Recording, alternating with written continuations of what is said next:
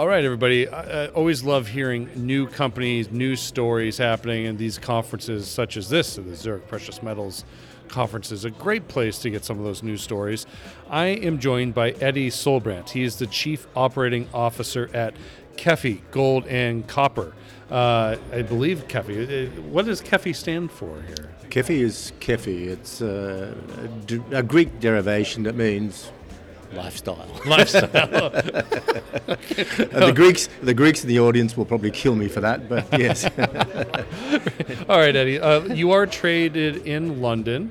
That's uh, correct. On the on the AIM. So uh, you know this. We don't get a whole lot of London exchange companies on the podcast, uh, but give us a sense of just a general explanation of what KEFI's doing. You are exploring in the Arabian Nubian Shield.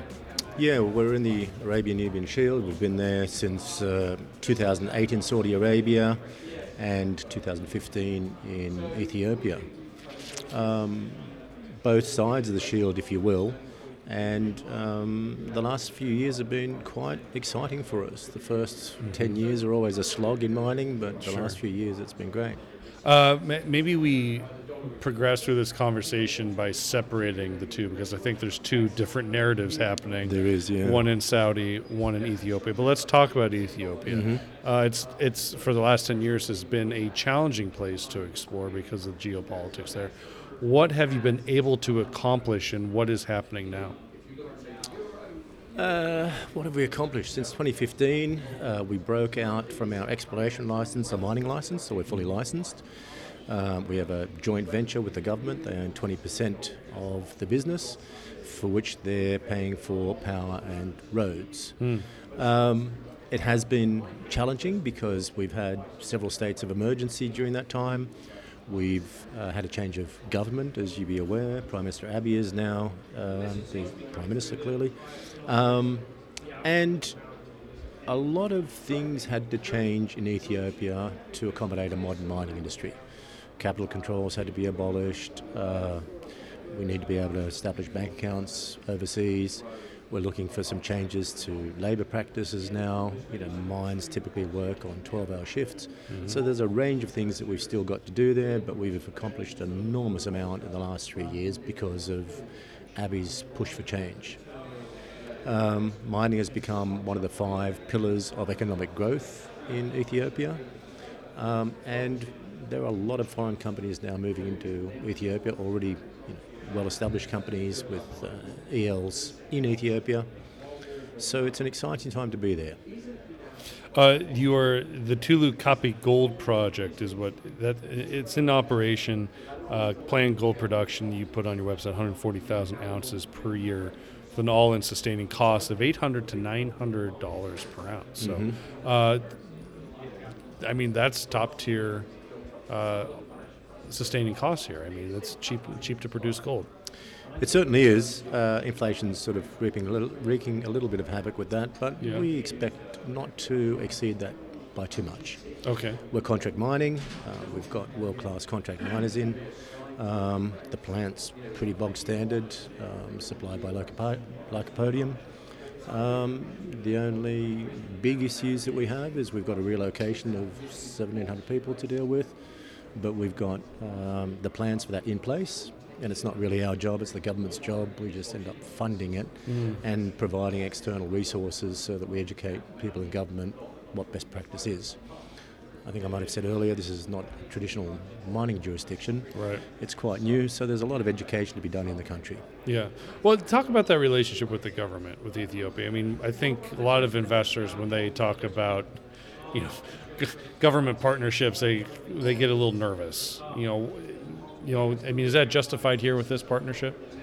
No, absolutely not. Um, we have a very good relationship with the government.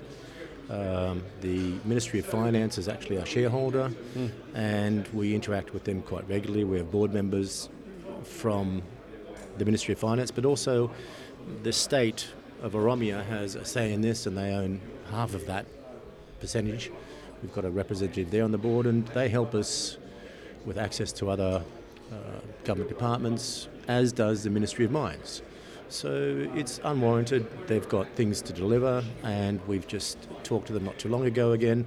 They're ready to go. Roads and power are on the card. So it's a very good relationship and quite easy to get access and get things done. Okay. Let's uh, jump over the sea there and talk about Saudi Arabia. so That's more exploration.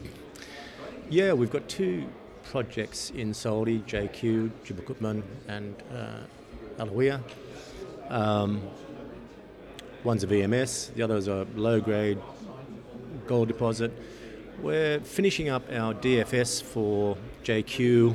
That should be done sort of early next year, um, and then we'll look to you know financing and, and building the mine. Hawiah is probably uh, hard to say, 12 months behind that.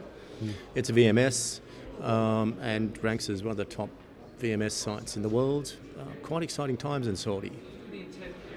Um, but you have to have a relationship with that government too. Talk about that.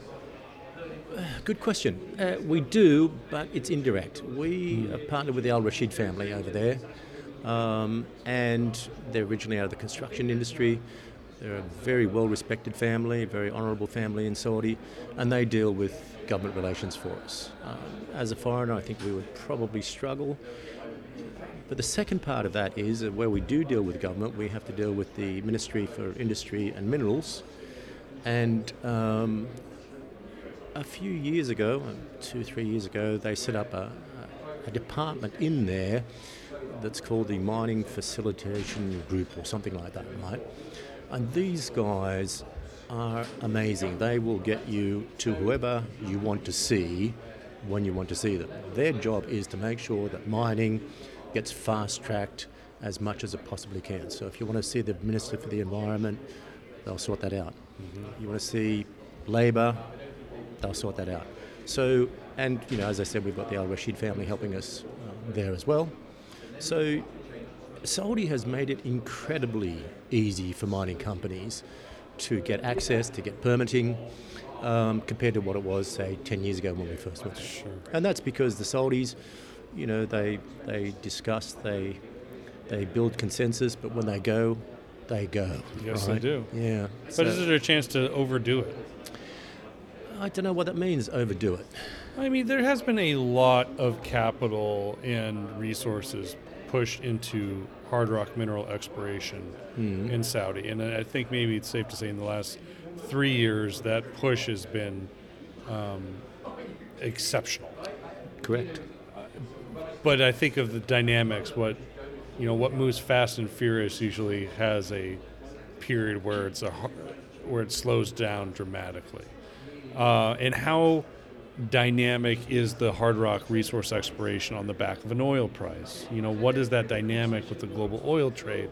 How does that affect hard rock mineral exploration in Saudi? And these are just kind of general thoughts that I I have about exploration in Saudi, and I know they're big questions, but I, you know, I don't know if we exactly figured that out yet.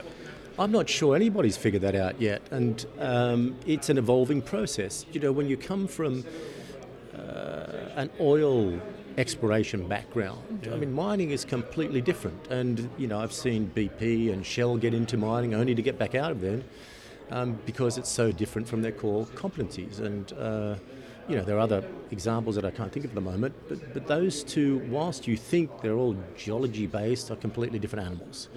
And I think um, this is why this, this, this mining group, the new Minister for Mines was, uh, for, sorry, Industry and uh, Minerals was appointed four or five years ago, they're taking a fresh look at it, and I think they're trying to step out of this this collective mindset of, of oil exploration right. and oil development.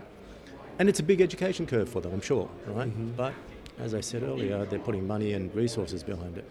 The second thing I would say to that is, and you're absolutely right, you know, where there's this massive momentum, usually there's a grinding halt or a pause right? and a rethink. And my sense of this is, and I might be completely wrong. But my sense of it is this has been a, a, quick land grab. Anybody that's in the mining industry thinks they've got to be in Saudi um, has run in and tried to partner with somebody. And that's not just miners, but also, you know, venture funds and the like. Mm-hmm. Um, and probably uh, because there's a company there called AMAK that's got a resource kind of less than ours. They've just added something to it. But, you know, they listed on the Saudi Stock Exchange and a market cap of around about a billion US. So, extremely high valuations for the mining sector because there's a dearth of investment opportunities for Saudis in that sector in their own country. Mm, very interesting. Uh, Eddy, give us a sense of, you know, what does the rest of the year look like for KEFI? I mean, news, catalysts, anything like that? Because this is a general introduction, so we just kind of want to know what's coming down the pipeline here. Yeah, uh, well, actually, this year is quite exciting. It's, it's hurtling at us. Um, we're currently uh, awaiting credit approval from our banks, TDB and um, AFC. They're in the credit process at the moment, so we hope to hear from them according to their timetable by early to mid December. We've got no reason to believe that, that we won't get credit approval. It's been a long, long journey for us, um, and the banks have been you know, good to work with, uh, diligent as they always are, but very good to work with. So we hope to uh, get credit approval, you know, let's say mid December, and then equity comes before debt, as you know, and we'll be collecting equity from some of the equity that we've already got lined up. And that's banks are in for equity as well. We don't know how much at the moment, but it'll be a significant portion. We've got local investors that are keen to invest in Ethiopia. Um, as for Saudi, we've got the DFS uh, for JQ coming up. That'll be finished early next year. And then, of course, we've got uh, Hawiah sort of on track as well. So a lot happening at the moment for KEFI. yeah, yeah, absolutely. All right, well, let's touch base uh, again next year, and we'll get an update from you and see how things progress. But it's good, uh, good to meet you, and thank you for the introduction to KEFI Gold and Copper. Yeah, thanks very much. All right, everybody. Uh, they do trade on the AIM with the symbol KEFI. The information presented should not be considered investment advice. Mining Stock Daily and its affiliates are not responsible for any loss arising from any investment decision in connection with the material presented herein. Please do your own research or speak with a licensed financial representative before making any investment decisions.